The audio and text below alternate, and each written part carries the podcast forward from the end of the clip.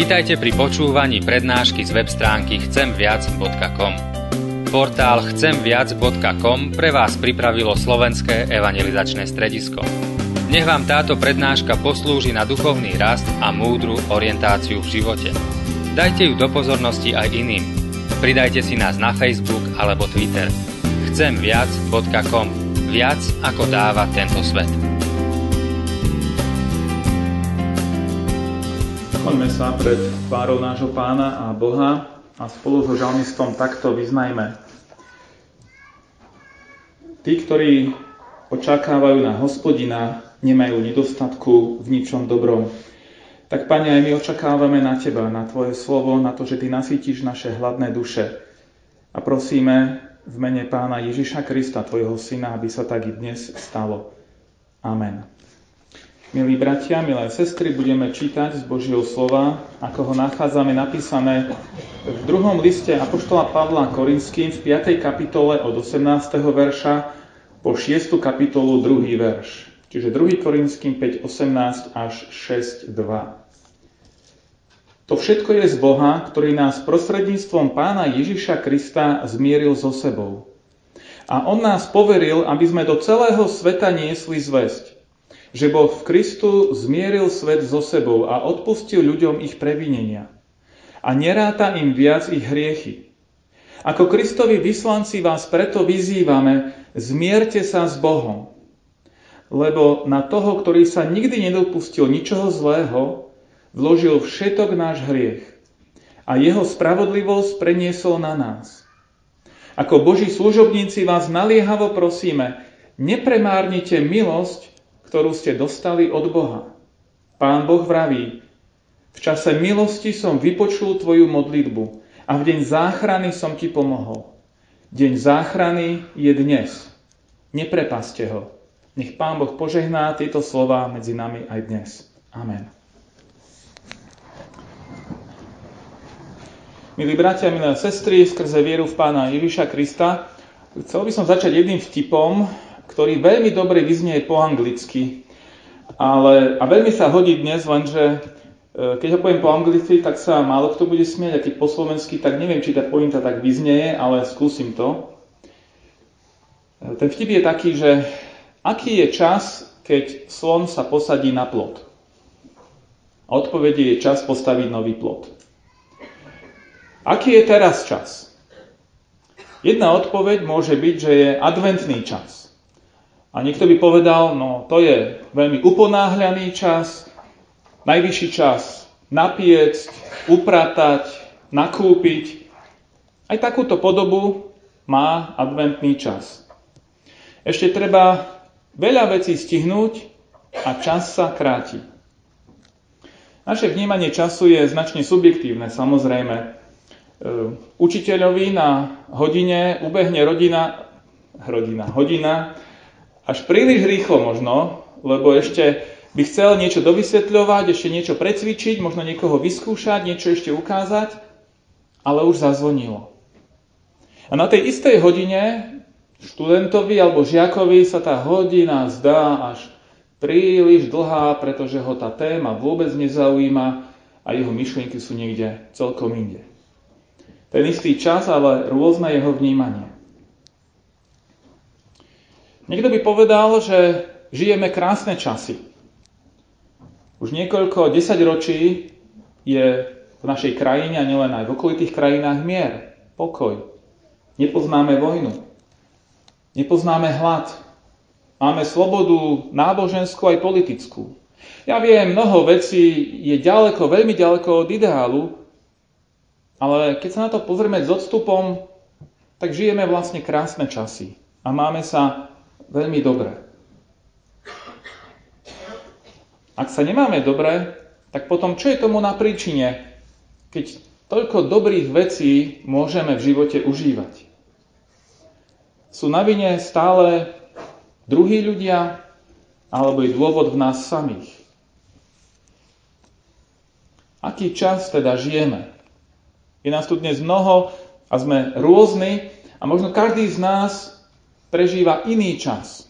Alebo iným spôsobom prežívame ten istý čas, ktorý plinie z minúty na minútu z hodiny na hodinu. Keď Biblia hovorí o čase, tak k tomu používa v gréckej časti Biblie, teda v Novej zmluve, dva rôzne pojmy.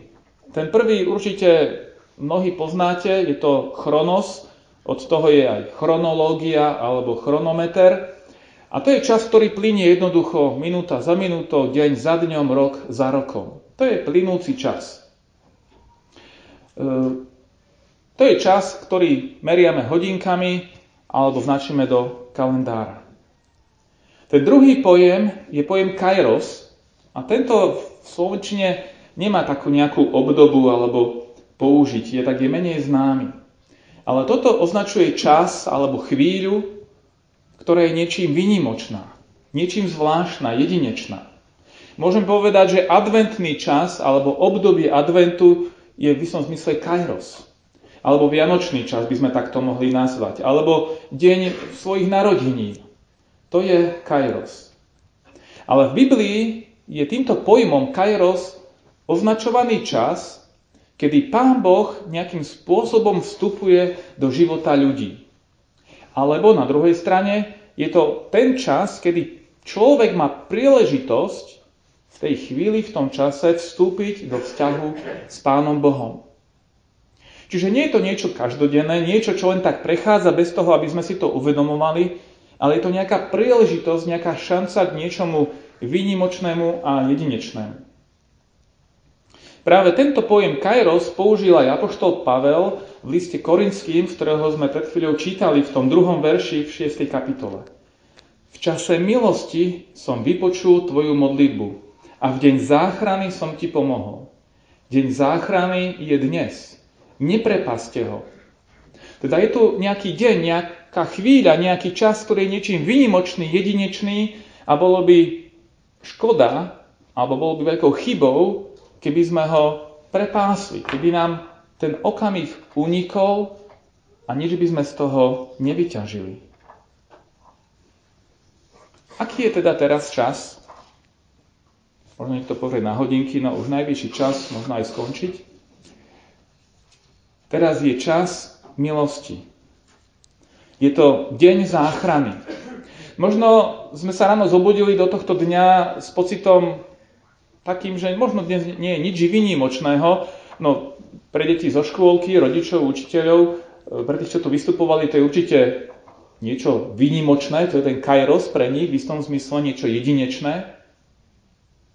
Ale aj ten bežný deň, do ktorého sme sa zobudili, sa môže stať dňom milosti.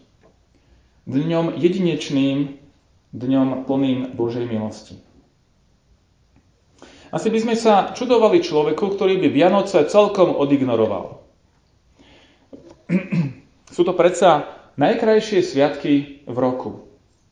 A keď skončia, tak znova prídu až o rok. A práve na malých deťoch vidíme, aký je ten rok niekedy veľmi dlhý, ako sa nevedia dočkať, kedy to bude. A keď to skončí, zase až o rok. A preto odignorovať Vianoce, to by bolo veľmi zvláštne, keby tak niekto konal. Ozaj, je tu niekto, kto plánuje celkom odignorovať Vianoce? Asi nie. Alebo sa hambi priznať.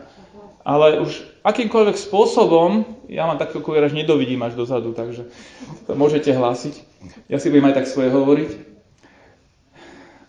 Každopádne, bez ohľadu na to, akým spôsobom tieto Vianoce budeme prežívať a zase u každého z nás, v každej rodine, to môže, byť, môže mať inú podobu, vôbec nemusí byť rovnaká, ale predsa je to chvíľa, je to čas, ktorý prežívame trošku inak.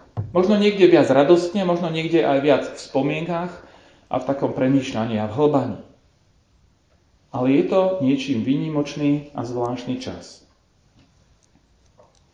Ak človek prehliadne alebo odignoruje sviatky napríklad, to, čo môže dobré počas nich prežiť, tak sa ochudobňuje. Ochudobňuje sa, príde o niečo dobré, čo by mohol počas týchto dní prijať.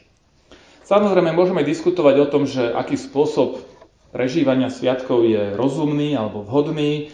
Môžeme ignorovať to konzumné šialenstvo, ale stále sa môžeme tešiť z niečoho, čo nám tie Vianoce, tie sviatky prinášajú. A dokonca je zvláštne, že aj ľudia, ktorým, poviem tak, uniká pointa Vianoc, uniká im pointa toho, že prišiel spasiteľ na tento svet, predsa aj oni nejakým spôsobom sa tešia z týchto sviatkov a, a všetci túžime sa nejakým spôsobom dotknúť niečoho, možno až takého mystického, čo sa počas týchto dní k nám skláňa. Možno to títo ľudia nevedia celkom pomenovať, ale v hĺbke každý duše každý nosí nejakú túžbu, ktorá ako keby bola zhmotnená, obrazne hovorím, práve v týchto sviatočných dňoch. A keď to odignorujeme, tak o to môžeme veľmi ľahko prísť. Ale čo čas milosti, o ktorom píše Apoštol Pavel? Možno dnešný deň je podobný ako mnoho iných adventných dní. Možno táto nedeľa je podobná, ako sme už prežili podobné nedele pred rokom, pred dvomi, pred tromi, keď tu boli tiež deti zo škôlky. Možno si poviete, no nič výnimočné, tradícia sa opakuje. Ale čo ak tento deň ponúka ešte niečo viac? Čo ak význam tohto času, ktorý tu dnes máme, je ešte oveľa hlbší? Čas Božej milosti, čas záchrany, čas nového začiatku. Pavel to videl ako veľmi dôležitú a nalíhavú vec. Stalo sa to dokonca pre neho životným poslaním a takou vášňou, že chcel o tom hovoriť, písať, chcel, aby každý o tom počul a preto napísal tie slova, že to všetko je z Boha, ktorý nás prostredníctvom pána Ježiša Krista zmieril so sebou. A on nás poveril, píše Pavel, aby sme do celého sveta niesli zväzť. Akú zväzť? Že Boh v Kristu zmieril svet so sebou a odpustil ľuďom ich previnenie a neráta im viac ich hriechy. A pokračuje, ako Kristovi vyslanci, Hej, Pavel nepíše len tak, že no, napadla mi skvelá myšlienka a napíšem to. Nie, on píše, ako Kristovi vyslanci vás preto vyzývame. Zmierte sa s Bohom. A vysvetľuje, lebo na toho, ktorý sa nikdy nedopustil ničoho zlého, na Ježiša Krista, vložil Boh všetok náš hriech a jeho, teda Kristovú spravodlivosť, preniesol na nás. A znovu opakuje, ako Boží služobníci vás naliehavo prosíme, nepremárnite milosť, ktorú ste dostali od Boha. Pán Boh vraví, v čase milosti som vypočul tvoju modlitbu a v deň záchrany som ti pomohol. Deň záchrany je dnes. Neprepaste ho. Možno si poviete, no čo je toto dnes? Však to Pavel písal dávno. No Pavel to písal jeden deň a nevieme o koľko dní, týždňov či mesiacov Koľko to trvalo, kým sa ten list doniesol k tým čitateľom a pre nich to bolo dnes, vtedy, keď to čítame. A pre nás je to dnes, keď to my čítame, keď to my počujeme. Každý deň sa môže stať dňom milosti. Ten obyčajný chronos, ktorý len tak uplynie, sa môže premeniť na kairos, ktorý bude niečím jedinečným a vzácným pre nás. Aký je dnes čas? Je najvyšší čas obrátiť sa k Bohu. Dať do poriadku vzťah s ním. Je najvyšší čas ľutovať svoj hriech. Je najvyšší čas podriediť svoju vôľu Božej vôli. Je najvyšší čas využiť tú príležitosť, ktorú nám Pán Boh dáva. Je možné tak spraviť cez obyčajnú modlitbu. Tam, kde sme, kde sedíme alebo stojíme. A v nej povieme Bohu, ako to cítime, ako to prežívame, že chceme zobrať vážne jeho samého vo svojom živote.